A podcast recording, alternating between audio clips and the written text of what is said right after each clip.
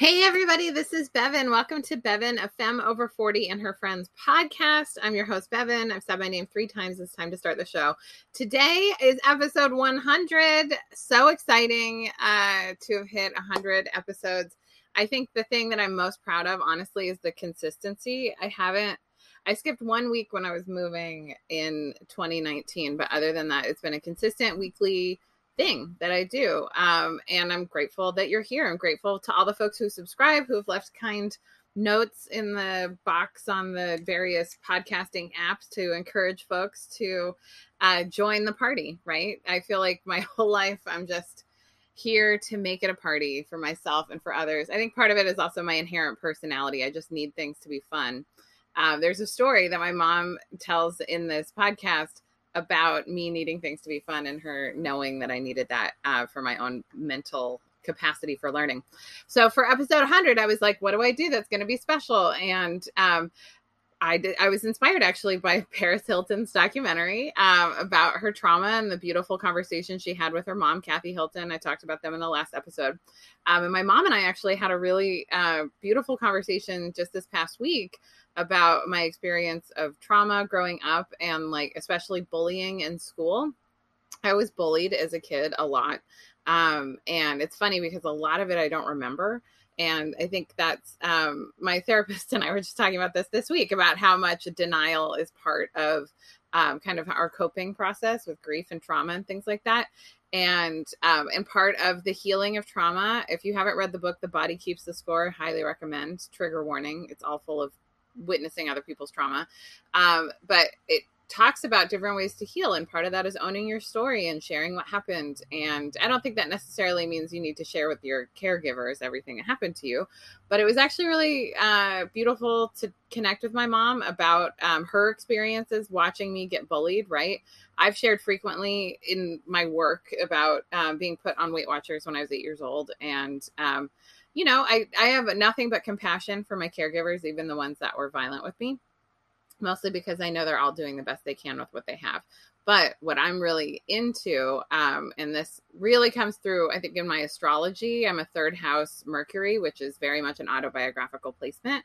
Uh, so it's been very natural for me to talk about what has gone on in my life, mostly because I have really been set free by other people's stories. Other people risking the vulnerability of sharing what happened with them and how they healed has been a giant light post uh, for me in pursuing my own healing.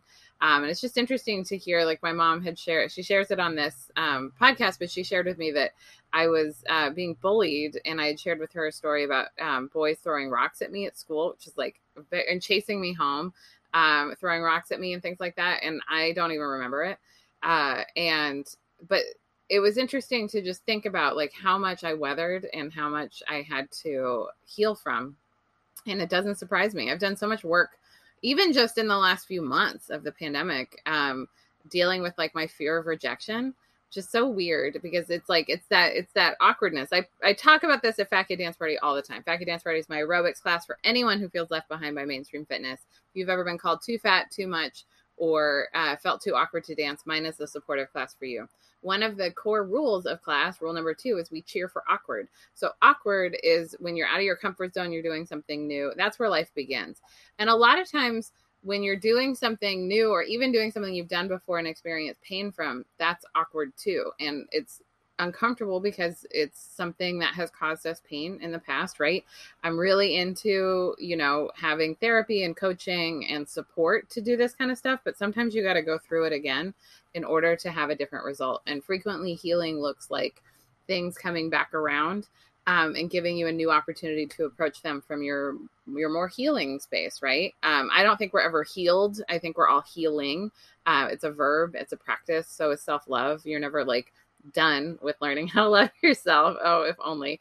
Um, you're just constantly kind of leveling up and and what that makes it. What is it for you that self love? And so I really um, wanted to connect with my mom and just kind of hear more about her experience advocating for me, um, especially as a fat kid in a time where there were less fat kids, right? There were still, there were some, there have always been fat kids. There are more now.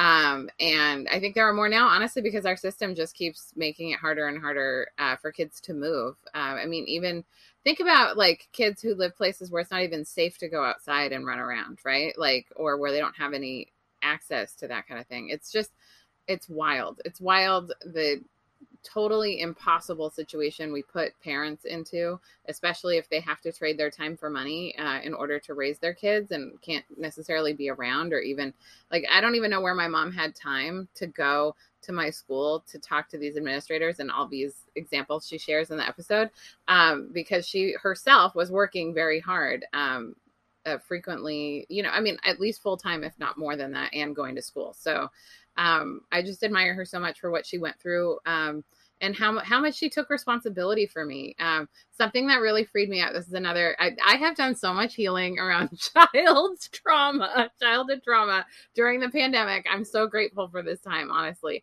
Um, so I realized I made this re- realization about a year ago that my dad um, who you know we my parents divorced when i was 18 months old. My dad kind of just barely showed up if ever. And um and he uh, like he would skip visitations. He didn't pay child support. He still owes my mom child support back child support. I'm 42 he still owes her back child support because he didn't pay. Um and so all of that to say i realized oh my god my dad just never took responsibility for me it's not it was never about me it was not personal it was just him choosing not to take responsibility to be a parent um, to a child and that's not that's not my fault that's his fault um, and just that little teeny realization really freed me a lot from uh, just, I don't know, thought patterns and things that um, are like these inherent little kid wounds. Um, inner child healing is really about reparenting yourself and taking the responsibility for yourself. But when I think about the ways my dad did not take responsibility for me, I'm super grateful for my mom for taking responsibility for me. I'm very grateful to all of the adults who were volunteers, who participated in outdoor education, who were my Girl Scout leaders. Um, honestly, Girl Scouts was like a second parent for me. Um, it taught me a lot of values, it taught me leadership, it taught me um, volunteerism and service as a value. Service is one of my most my highest values, making an impact on the world. Um, and I have Girl Scouts to thank for that. And I have my mom to thank for like bringing me to Girl Scout meetings, like schlepping me around and making sure I had that in my life. Um, and so I'm really grateful for her for sharing her story on the podcast today. Um, and I hope that it helps some of you out there, especially I know there are a lot of body positive and body conscious parents out there who want to raise kids who are resilient to the body negative society that we have. Um, and I think just listen to this. I mean, you're always going to need to step in and be an advocate for your kid, and also just recognizing what your individual kid needs, right? Like, it's so sad that there's an administrator who thought that I should, the one um, who my mom went to about the kid, the boys throwing rocks at me, who said I should just laugh it off and I should just learn how to laugh it off because I was fat and that was going to be my lot in life. Um, and that is, you'll see a lot of queer and fat people are very funny because um, my favorite joke is are are you funny or did you have a happy childhood? Because uh, it's not just fat kids who go through it right? Like it's anybody who's different or weird or traumatized. Um, i watched a really great ted talk this morning about um, this woman who was sex trafficked as a child and she said this very plainly. She's like it's up to each and every one of us to um, to heal from our pain and to use our pain um, to help us move forward. And she said, you just confront it 20 seconds at a time. Um, the physiology that I've learned is 90 seconds. It takes 90 seconds for big feeling to come through and pass, but you want to be present for your big feelings. You don't want to stuff them. Uh, as kids, when we're traumatized, one of the worst things is that we're left alone to deal with our trauma rather than having an adult sit with us and teach us how to regulate our bodies. And so that's inner child work, right? To be able to sit with what your pain is. But this woman in this TED talk was um, talking about how other people say, well, my pain doesn't compare to yours. And she says, no, your worst pain is the same experience for you as my worst pain is for me. We all need to confront our worst pain so that we don't go around continuing to traumatize others. And I see every single bully that I've experienced in my life. I see every, you know, unfair situation, every unfair administrator that I've dealt with or my mom dealt with on my behalf. I see them all as their own wounded five year olds who are also acting out of their trauma. How bad must those kids home lives be that they were torturing some you know six year old girl right? I was skipped first grade so i was younger than everybody else. Um so i can only imagine right? Like and just having a lot of compassion for who you are and what you've gone through and um and just recognizing that each and every one of us is heal is here to heal. Um and life isn't fair. Like shitty things happen and that's part of it. And we get to choose what we do in this present moment and how we live. Um, and i think living is the best revenge. Beyonce says always stay gracious best revenge is your paper. Paper's nice right? The paper for earthly goods. But really i think the best revenge is just becoming so free that it doesn't none of that stuff holds you back anymore and that you recognize that the people who wounded you and hurt you themselves were hurting far more than you are now. Um, and i mean at least that's been true for me and i hope that you find some inspiration and healing and just standing up for your kids and standing up for what's right um, and advocating i think now in this time in 2021 there's a lot more anti-bullying rhetoric out there and there's a lot less public tolerance for this kind of thing um, I like I kind of low key wish I could blast that principal who told me to just laugh it off um, on social media, but that didn't exist in the 80s, sadly. But anyway, here we are in the 2020s, uh, the roaring 20s, doing our best to thrive and heal. And I really do think this is such an amazing time, this age of Aquarius time, where more and more people are just dropping the masks of performativity and people pleasing and really stepping into compassion and care and healing and growth and all of the good things. Um, if my podcast is valuable to you, please consider joining my Patreon page, Patreon, P-A-T-R-E-O-N dot com slash FKDP, which stands for Fat Kid Dance Party. Uh, you get access to all of my Zoom aerobics classes starting at just two bucks a month plus spiritual self care lessons and updates I don't share anywhere else. I'm going to be sharing some stuff I've learned about marketing and crowdfunding on my Patreon exclusively. And also at 25 bucks a month, you get full access to a whole on demand library of Fat Kid Dance Party aerobics videos. There's always six classes available a 10 minute, a 20 minute, two 55 minute classes, a chair aerobics class, and a 45 minute canna size class, which is slower, more repetitive choreography to accompany an optional cannabis experience. All of that is 25 bucks a month and it really supports the work I do. You get access to free tickets for um, any class that I can possibly give you access to, plus all the Zoom aerobics and, you know, my undying love and appreciation. Patreon.com slash FKDP. Thank you so much for tuning into the podcast. I hope you imagine that you, me, and my mom are sitting on our virtual porch in wicker furniture, cozy with your favorite childhood blanket, and on with the show. Welcome to the podcast. Yay. Mom, I'm so glad you were willing to do this. I feel like this is going to be really helpful for people, especially like grown-ups who are navigating um, being grown-ups in the life of little fat kids who um, for whom I don't know, something I've noticed a lot from the stories you've told me of raising me is how much fat phobia you encountered because of people's experience of me being fat and like what you had to deal with. And so I'm excited and grateful that you're willing to talk about this stuff so that we can kind of nor- normalize the struggle. I don't know. I don't want to normalize this because it's wrong, but like I also want to just highlight this kind of aspect of raising a kid. that makes sense. Yeah. Yeah. Um, but what's really interesting too is I just want to start with this just because I was a curiosity I had in the last couple days. Um, mostly because there's this random woman on uh, one of the Real Housewives franchises, Dorit, who is from Connecticut, but her accent sounds like she's from somewhere between Australia, England, and like, I don't know, Britain. I don't know, something like that, right? She has this weird, weird accent that she just kind of created.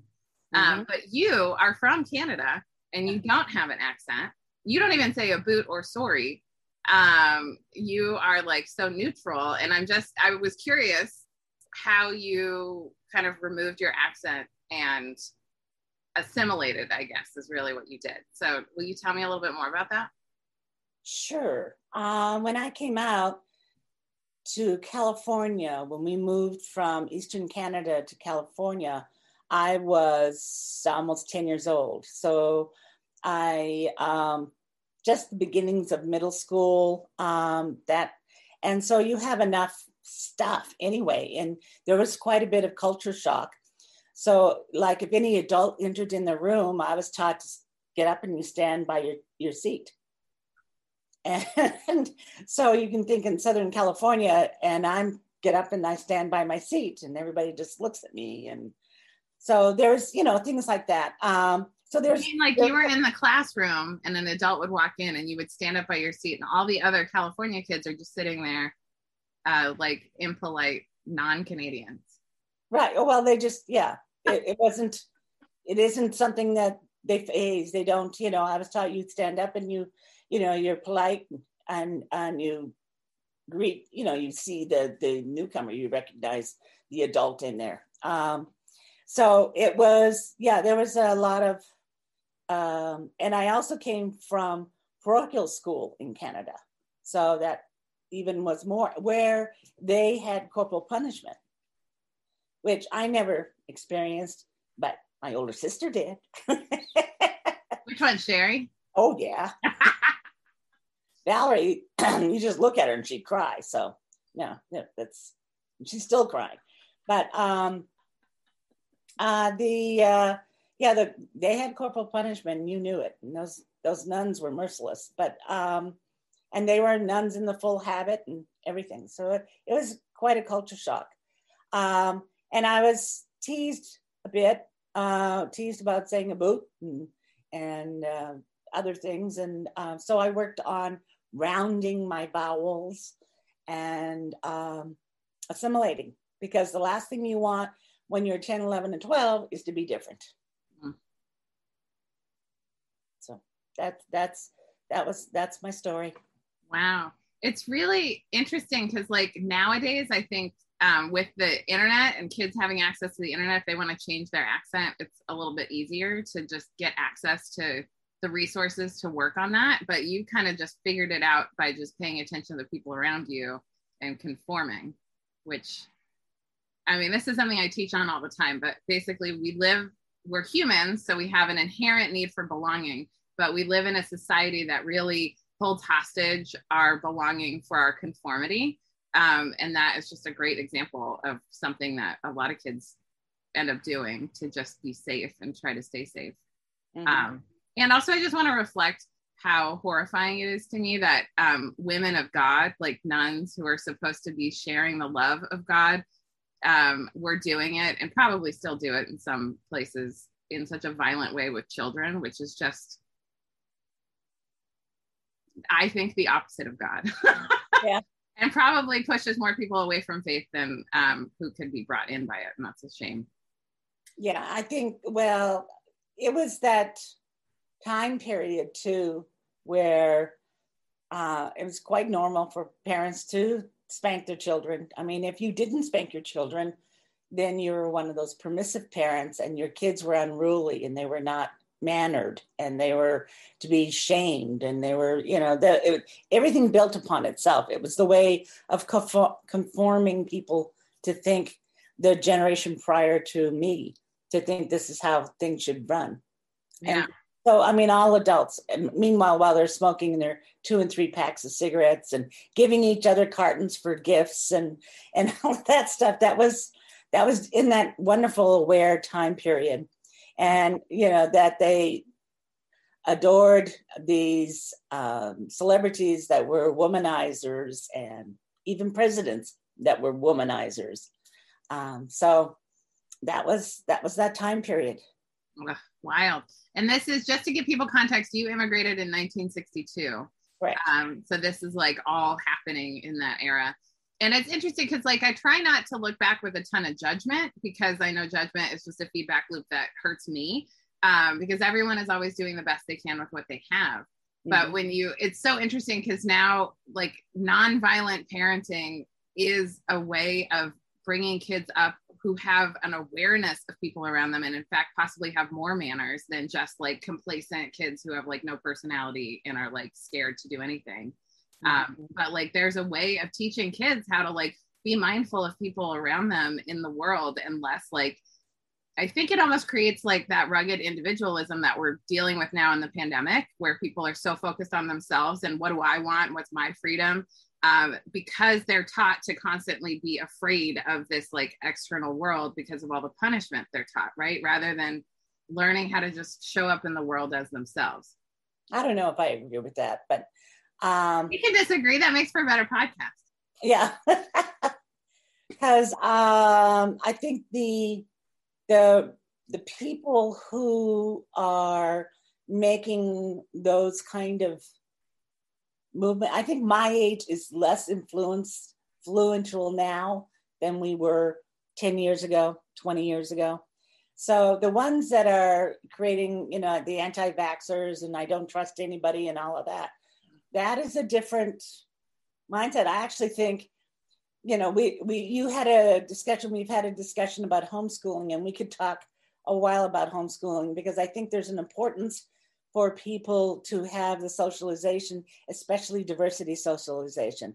And the problem with homeschooling is that you do not get that diversity diversity training or socialization in most homeschooling situations. Well, if you don't, I mean, if you don't get it at home, you got to figure out how to get your kids in right. that too. And there's other ways of doing that. But it's really hard to see outside your fishbowl. And that and that has been a big issue with isms everywhere. You know, everybody thinks their ism is the normal.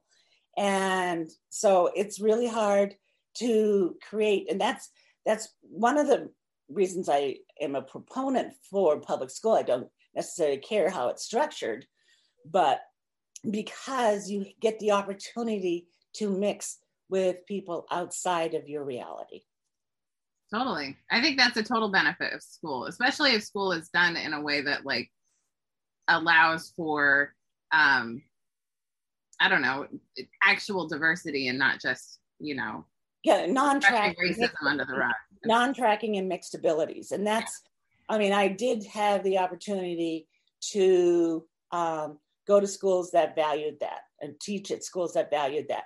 Did they value it 100%? No. Did they still do some other institutional stuff going on? Yes did you know and so i ended up you know i worked with the the tough kids that just all happened magically to fall into my classroom even though it was supposed to be an anti-track school you know but that at least in my classroom i valued everybody and tried to do the best i could so but um yeah so i there's many different methods i mean there's all these different philosophies in teaching my philosophy is there isn't one way. There's like, if you mix it up, hopefully you can get the best out of a bunch of different things.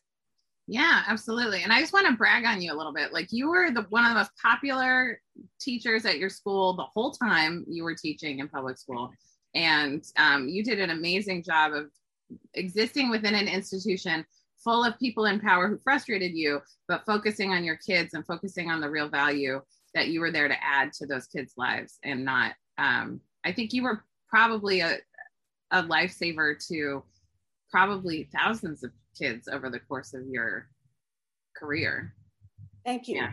Thank you. Um, I, you know, I cared about them and they knew it. And it wasn't, it wasn't, and I respected them and they knew it. And those are the two major components that you need to work with kids, you know, and it doesn't matter what age, but especially teenagers. Yeah. Yeah. I and I made special part in part for teenagers. Yeah, totally. I mean, teen- being a teenager is really, really hard. And like, I can only imagine now, I just think it's harder and harder oh. these days. It's like there's some benefits, right? Like, you get Spotify, so you can have access to all the world's music for like less than a CD per month, right? So it's like Columbia, Rec- Columbia Music House, whatever that service was before, but like now just all in your phone and an app. Um, and so that's nice. Uh, and going on YouTube and learning anything you want is pretty awesome. But like everything else that comes with being having the internet and being a teenager, like all the online bullying and comparison and and even just screen time straight up is just not great. And I think is really we it's like a generation that is here to save us that is also I think right now in crisis. And so it's um anyway, I just if you're out there, if you're a teenager, I love you. This is hard. You can do it. Um, okay, so I, had students who, um, I mean, this was Grant and I retired five years ago, and I was in that special program. That special program was, was for students who experienced trauma. And I had students that literally came in who were catatonic, rocking, cat- couldn't focus on anything. And that was from bullying and Snapchat and all those horrific ones where they really did these horrible gang up things on vulnerable kids. And I, I got to work with the kids and help bring them back. But yeah, don't get me started. But yes, I saw it five years ago. I saw it nine years ago. So yeah, it's it's a real issue and it really needs I don't know how, but it, it really needs to be um, the culture about it needs to change in order for it to change. Yeah. I think, and I want to say this, like, I think I see the culture starting to change. Um, partially, um, I see the institutions who host these social media platforms taking more responsibility. Obviously, like, too little, too late for the past many, many years, but like to see now, like, they're just starting to make some changes. Like, on Instagram, you can block people now, and it used to be I spent an entire day once, like not that long ago, blocking someone who kept popping up from other accounts. Like it was like, a, and it, it was triggering. It was difficult. It distracted me from the real work I'm here to do. And um, just because someone decided to spend their time harassing me.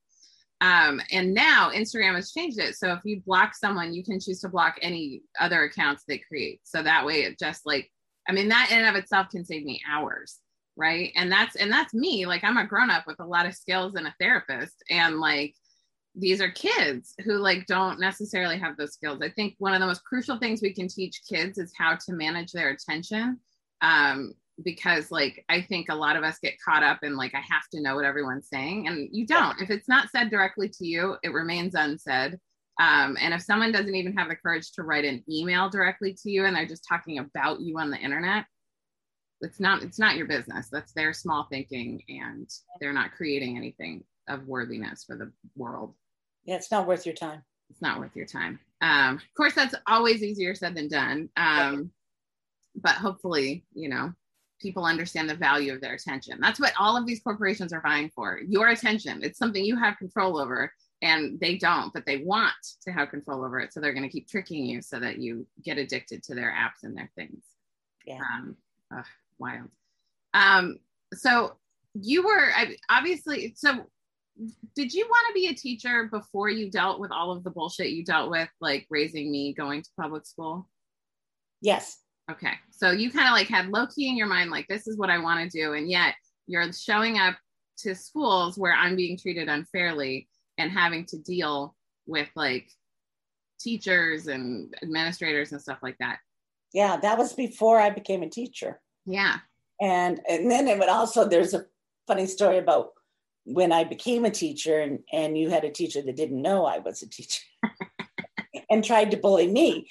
Um, but uh, yeah, it was uh, you were oh second third grade it was when we freshly moved to Castro Valley, and Castro Valley is a very suburban suburb, and I think your listeners have heard about Castro Valley for a while. Anyway, I like to call Castro Valley the just like every other suburb because it's like in the Bay Area where it could be like really fun and liberal, um, but it's not. it's just like every other suburb. It's like kind of conservative and obnoxious. Okay, keep going. Well, I wouldn't make that kind of a generalization. The eastern side of it is your track homes and your uh, conservative you know everybody has to have this image. Mm-hmm. um, and the western side of it is more Ber- berkeley-esque hence we lived on the western side of it. Mm-hmm. um, but uh, what happened? Oh i you had a teacher that gave me um, weight watcher material and stuff like that told me about how i must not be feeding you well.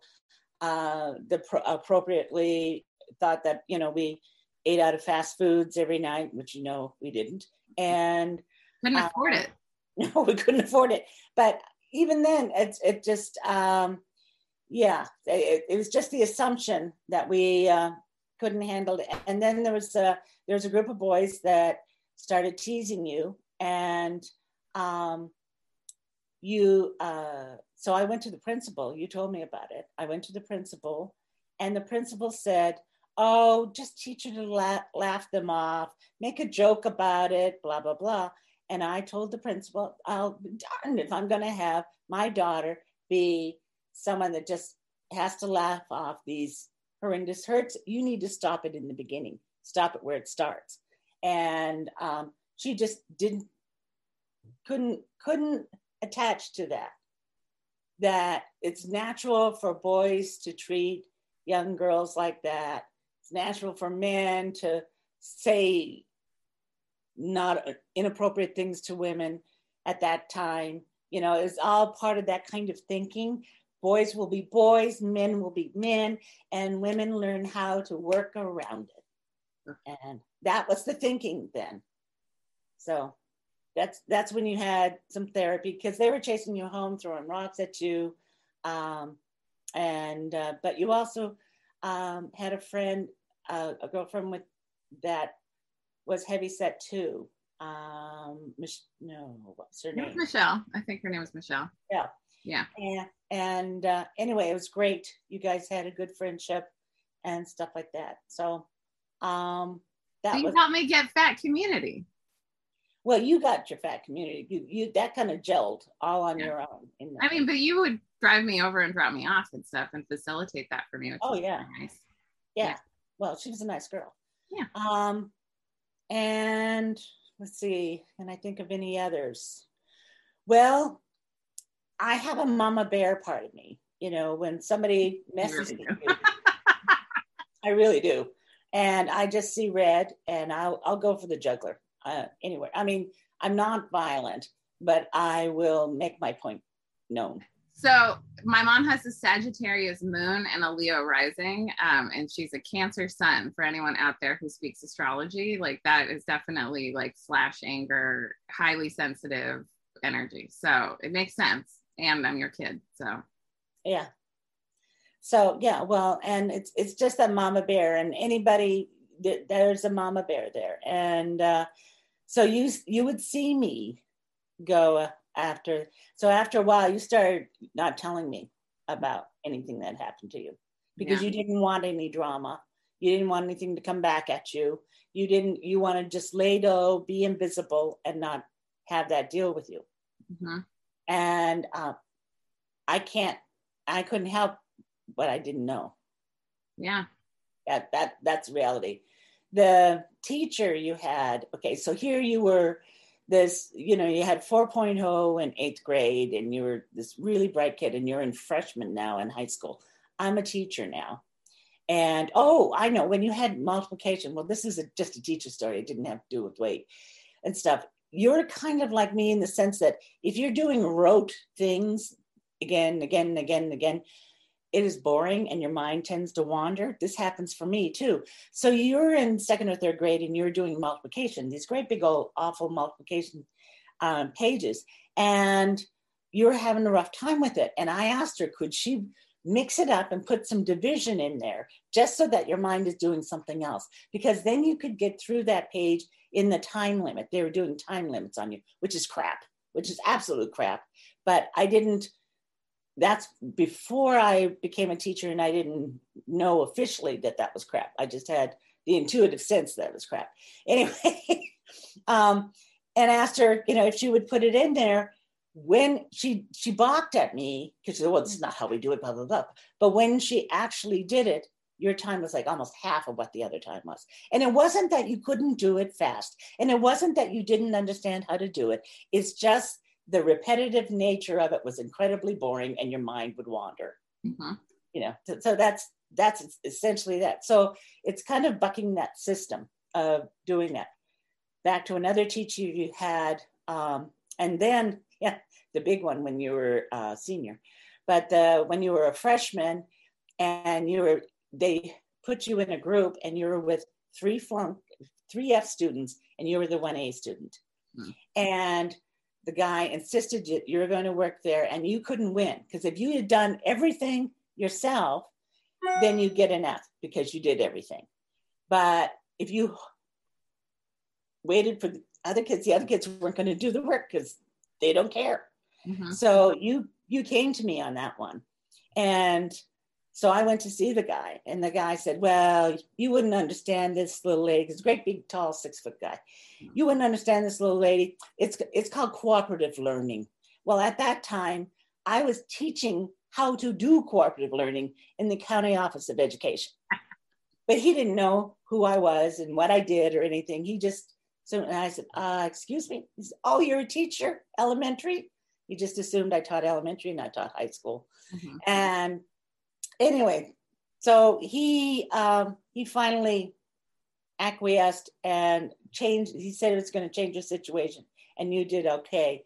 But he really got he got like within five inches of me, face to face, and I just stood there. You know, I didn't back down, and so then he because once he found out that yes i taught it yes i knew what i was talking about and that he did i knew he didn't know what he was talking about mm-hmm. that he was going to work it out so that you weren't going to get an f no matter what so that, that was that was another one of your teaching thing the other one was when you're a junior going into a senior they didn't allow you in um, the I believe it's AP history Mm, it was sophomore going into junior. I remember it very well. And sophomore going into junior, they wouldn't allow you, and they wouldn't tell you why.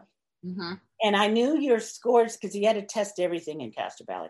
I knew your scores were higher than some of the kids left in there. I knew your grades were higher than some of the kids left in there. So I couldn't figure out, and you couldn't figure out why it wasn't there. So I had contacted the principal a number of times, never responded back. So finally, the leadership teacher responded to me says well hey marianne you know you know me blah blah blah you know mm-hmm. what's the issue here da da da and i said i want to i want to look through her file because she is not allowed in this class and i want to know why. And oh no one lasts to look for the cume file. And finally it was like three months in i finally get a, a meeting with the principal. And oh we'll let her in right now blah blah blah. It come to find out it was a teacher's opinion on whether you should be in that AP class. Mm-hmm. a teacher's opinion. And this was a teacher you liked, which was interesting. It was but, really interesting to find that out, actually. Yeah, it's a teacher's opinion, which is so illegal. you know, if you, you know, of all these objective things, you make it and you you surpass the other scores, and then some teacher has an opinion, can keep you out of an advanced placement class. That is just so no. So the so they were like, oh, we're changing this. It's never going to happen again, and we're so sorry because there was a good lawsuit there. A huge lawsuit there. Um, yeah. You know, here's something that I think about a lot. Actually, a, a, a regret I have is I was um, I never went into that AP history class even after you advocated for me because I and what I should have done is dropped honors chemistry because that was going to take my GPA. We had a terrible book. I already knew that I hated the class. And I just was so afraid of the social dynamic of jumping into a class mid-semester that I didn't I didn't go through this is what I preach now is get uncomfortable, do the awkward thing so you can go where you're meant to go. Because I would have excelled at AP history. I, I did not excel at honors chemistry. I hated it. And it was like it was just I was just letting like social fear get in the way because at that point, like, you know, I recognized and realized how unfair it was that I was out of that class, but like I didn't want to disrupt you know whatever and who cares right people disrupt all the time and it's just um you got to do what's right for you so anyway i'm grateful to you for all that you did including paying like we did not have money for this but you paid a lawyer to write a letter on your behalf in order to get that principal. Uh, I did. so it's i'm grateful to you for all that advocacy. Um, i remember in fifth grade i got in trouble um, for book reports or something and the my terrible fifth grade teacher told you it was because i was fat. Yeah. Yeah he it was interesting he um he was he was quite full of himself. And he taught this you know he taught he had been teaching in the school forever. And so he taught everybody's older brother and sister and he knew all these families and and all that. well it should be like that. And you knew darn well that that this the parents wrote that report that that kid didn't re- write report. Um, and it was just uh, yeah he was he was a jerk.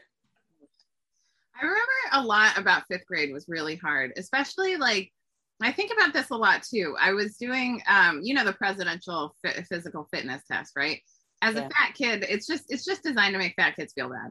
And it's like and it's not designed to actually promote uh, a love of movement which is what this kind of stuff just made me hate moving which is so sad because movement is something our bodies essentially need.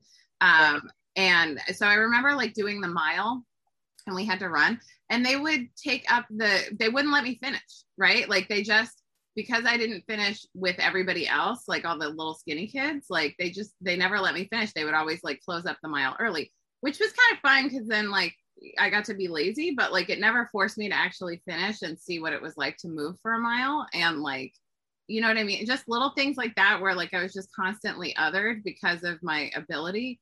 And I really genuinely appreciate environments now where the belonging is inherent and no one is too slow. Like the like fat girls hiking, for example, like the main rule is uh, we go as slow as the slowest person in the group which is actually really wonderful for mindfulness and for noticing like if you're if you're just like hustling you're not stopping to pay attention to like the beauty of the outside around you and get that healing too um, and i just uh, i wish i could go back and make all the pe for all the fat kids um, just so they can learn to enjoy movement and stick it out you know and finish something well teach body positive yeah, exactly. Or body neutrality. You know what I mean? Because yeah. all bodies are good bodies and everyone is affected by fat phobia. Um, and I remember something that um, this is ironic too, because uh, I think uh, my dad's mom, Grammy, uh, would give you a hard time about my weight as though it was your fault that I was fat. And I'll say, just in terms of her caretaking of me, I would say it's more her fault. if there's a fault to point to, you know what I mean? Like to where I needed food for comfort. Um, and uh, so I'm curious, like, how you dealt with that when, like, your ex mother in law is giving you a hard time about raising your daughter. Well, I didn't really, after I got, uh, you came back, um, I didn't really pay much attention to her because when you told me that she was violent with you, um, I really didn't want anything to do with her. Oh. Good. I didn't realize I told you. Yeah, you did. You told me, you came back and you said, um, I love Grammy, but I don't like her very much. Oh. And is that oh. okay? And you were very upset about it. And I said, yes, that's perfectly okay. And um, and then eventually you told me, yeah, that she would take the stick to you. Hmm. She once punished me. So she beat me so hard with a wooden spoon that she broke it. And then she punished me for breaking her wooden spoon which is like, I mean, I just see it and I see how broken she must have been to treat a four year old girl that way. Yeah. You know what I mean? And like how terrible grown ups must have been to her. I mean, she grew up in parochial boarding schools too. So I'm sure the yeah. nuns were violent with her. Um, she doesn't make it right, but it does no. make it easier to understand and easier to heal from. Yeah. Yeah. It's wild. Um, well, I'm grateful to you for all the advocacy that you did for me as a kid. Like it must have felt. What did it feel like? Like like going up like against the system and the machine and like constantly having like barrier after barrier. It was frustrating. It was it it hurts as a parent because you see the beauty and the potential of your child and you see just that I mean it's an ism you know it's a it's it's something that people of color experience absolutely every day mm-hmm. people you know it's um that that uh that's just it's something that makes you stronger and it hurts you and it um opens your eyes to that stagnant horrible self-absorbed thinking. Yeah. Well, I'm grateful to you for everything you did to help me become the person I am today and to get to navigate me through all those systems and all that crappy, unfair stuff. And grateful also that you work so hard. I remember watching you just like aiming for your degree and just relentlessly pursuing it, even after like you had to stop semesters because babysitters would flake out and stuff like that and just seeing you keep going even though you kept stumbling and then become a teacher yourself and then advocate for those kids and like really put yourself and be in a district where you had the at-risk kids and you had a lot of input in their lives and were able to kind of be an ally to them in those unfair systems. Yeah. Because yeah. i knew what it was like to, to be you know i experienced it. I experienced it through you. I experienced it personally. So um I knew what it's like to be unheard, unappreciated, and you know, not fitting the thing. And um, so it it was a passion, and I got to I got to work my passion, which was such a gift. I mean, there are some parts, you know, that um, would have been nice to be able to create art pieces and all of that stuff. Life didn't, you know, I took a I did a major that I couldn't stand which was business administration. I couldn't stand it. Everything's maximize, minimize this, maximize profit. You know, had absolutely no caring in it at all. It, it is about the corporation. Um, but I learned how things worked, and uh, it gave me some mindsets that have helped me. Um, and but thankfully, even with that major, I was able to. I don't know what you mean by I'm, but I learned how things work, and I gave you some sets that have helped me. Shut down, Siri. Good old Apple Watch. Um, but that that uh, so to be able to take what I have and use the strengths that I have to uh, and find my passion within what I have. Um, that was quite a gift. I mean, so you it's in that whole thing where you create the heaven you live in. Mm-hmm.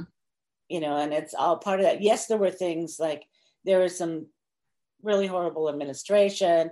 My department chair was awful. Um, but if, if I don't look at what I can't control and look at what I can create and make that's good, then that's that's what you do. You make the best and you make the heaven that you live in. Mm. Yeah, heaven's here on earth. Yeah. Yeah, we don't have to wait. Um, thank you so much, Mom. I love you so much. Love you. Yay. I'm glad you were born. I'm glad you're here. And I'm glad you immigrated from Canada, even though I like living really close to Canada. Yeah, well, I didn't really have a choice on that. that was... Yeah, fair enough. but I do have a choice about living here. Yeah. And it was great that you're living here too. Yeah. Yay. We really have it in a beautiful place and, and get to be close to each other that's that's pretty darn good it's a great gift i really don't take it for granted at all so i love you love you